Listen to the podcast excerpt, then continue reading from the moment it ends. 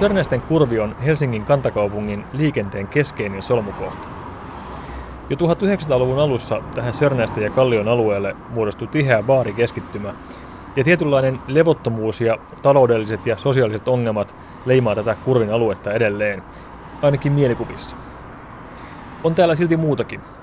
Laulaja lauluntekijä Pia Viitanen, eli Viitasen Pia, näki Sörnäisten alueen toisen puolen, kun hän työskenteli Kinaporin palvelukeskuksessa sosiaaliohjaajana. Sieltä aukesi täysin toisenlainen näkökulma tämän alueen arkeen. No aika toisenlainen maailma kuin tästä Piritorilta tarkasteltuna. Että joo, se on Helsingin kaupungin tämmöinen monipuolinen palvelukeskus, missä mä olin sosiaaliohjaajana. Ja se on helsinkiläisille, ää, eläkeläisille ja työttömille tarkoitettu palvelukeskus ja siellä on tosi paljon kaikenlaista mahtavaa toimintaa ja joo, mulla on hyviä muistoja tältä alueelta paljon. Se on hauskalla tavalla ihan kivenheiton päässä tästä kaikesta actionista, mikä tässä ikuisen vapun aukiolla oikein tapahtuu.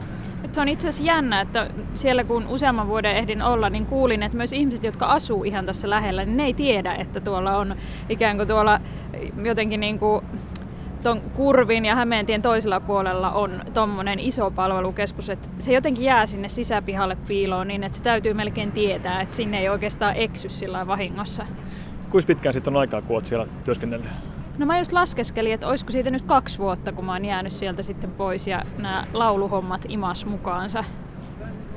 Nyt olisi hyvä tilaisuus käydä vähän vedestelemässä muistoja.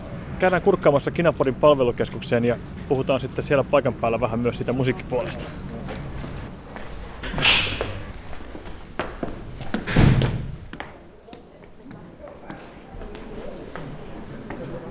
Nyt tultiin Kinaporin palvelukeskukseen.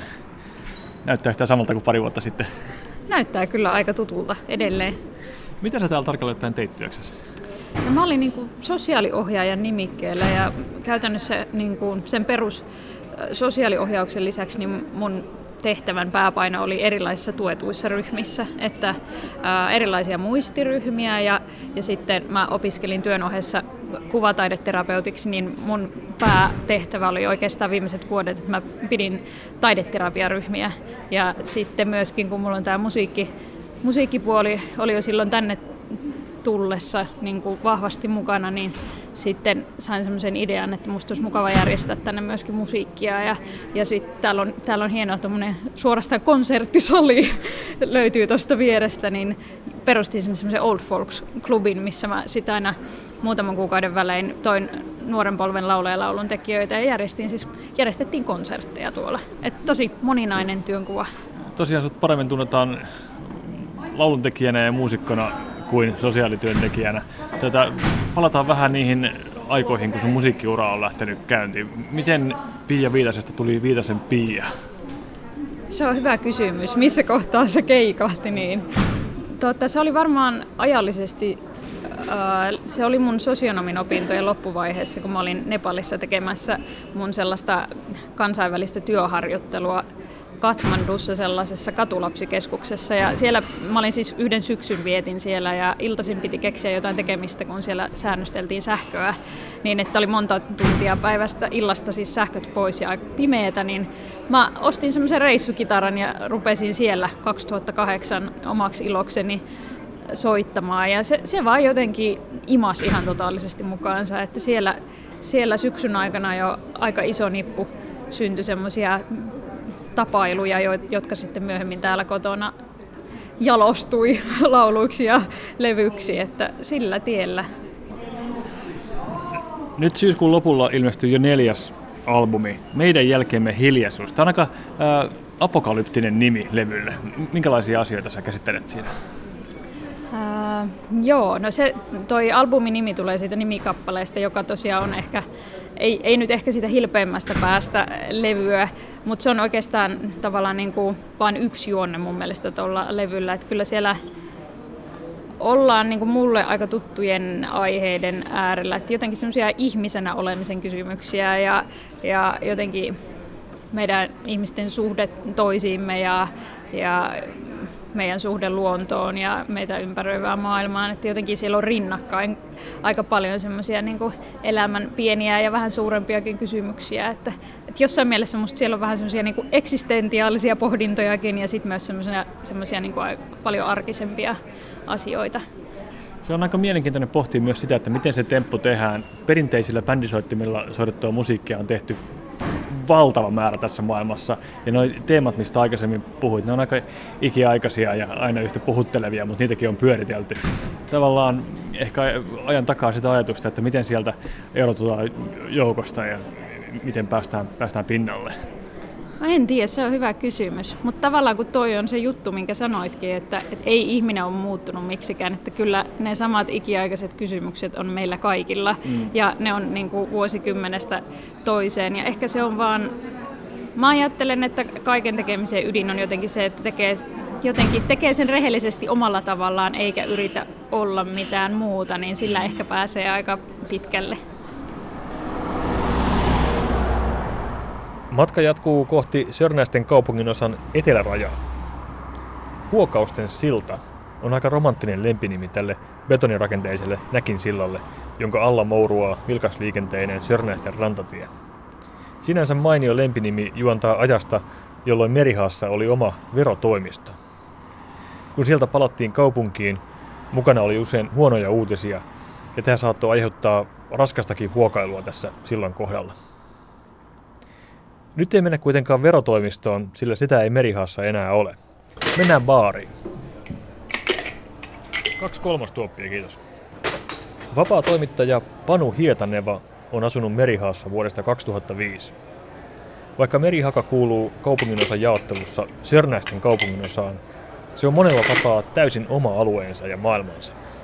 Merihakahan on kaikin puolin aivan mahtava paikka, koska tällä on rauhallista ja mikä parasta, tämä sijainti on hyvin keskeinen. Et mulla on semmoinen tavoite elämässä, että mä pystyisin kävelemään joka paikkaan, koska mä en ole liikunnallinen ihminen, mutta mä keskiään kynnyksellä tarviin hyötyliikuntaa. Ja tästä mun elämänpiirin kaikki matkat pystyy tällä hetkellä hoitamaan kävelen täältä merihaasta käsiin.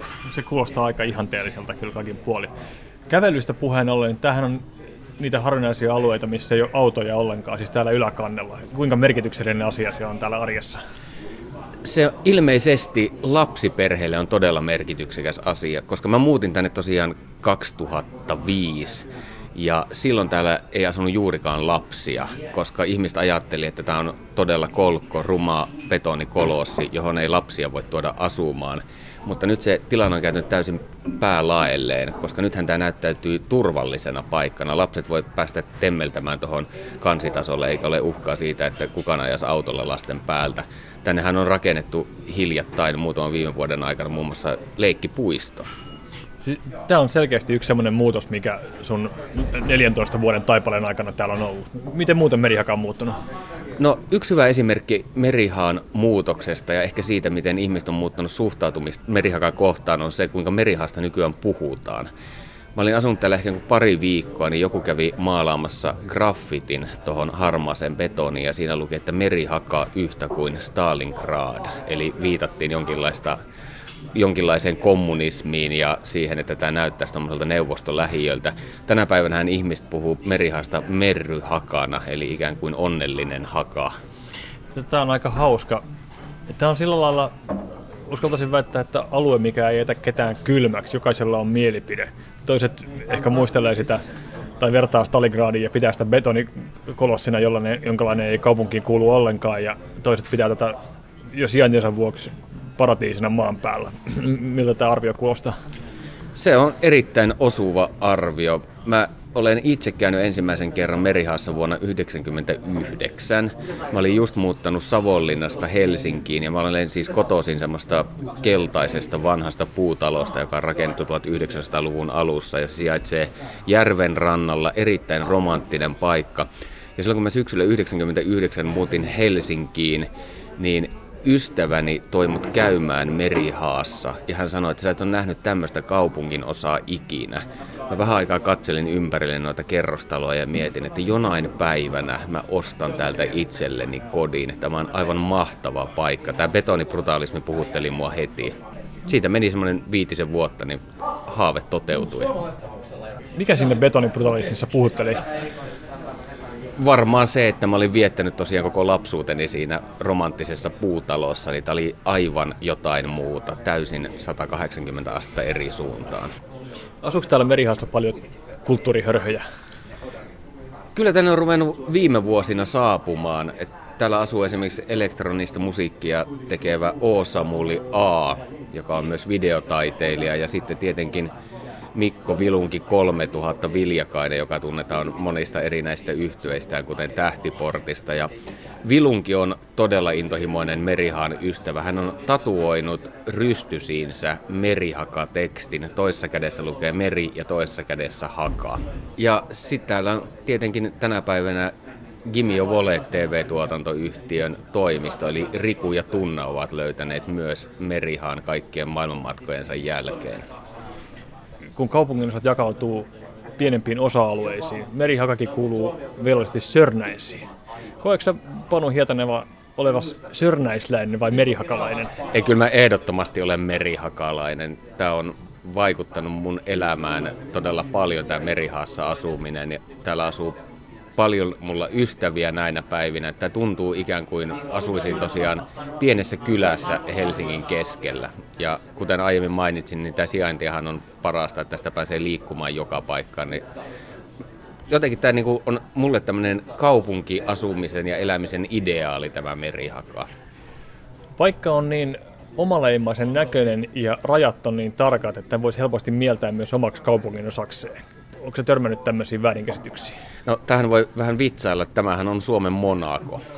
Mä olen kerran nähnyt yhdellä katujen miehellä sellaisen paidan, jossa oli Merihaan figuuri ja alapuolella luki teksti Merihaka Suomen Monaco ja sitten jotenkin viittaa tähän merenläheiseen sijaintiin, noihin veneisiin, mitä on Merihaan rannassa, mutta myös siihen, että täällähän järjestettiin tuossa Sörnäisten rantatiellä aikoinaan autokilpailuja, jota autourheilija Robert Lappalainen järjesti. Olisiko nimi ollut silloin Sörnäisten ajot, mutta se oli kuitenkin ennen kuin mä muutin tänne.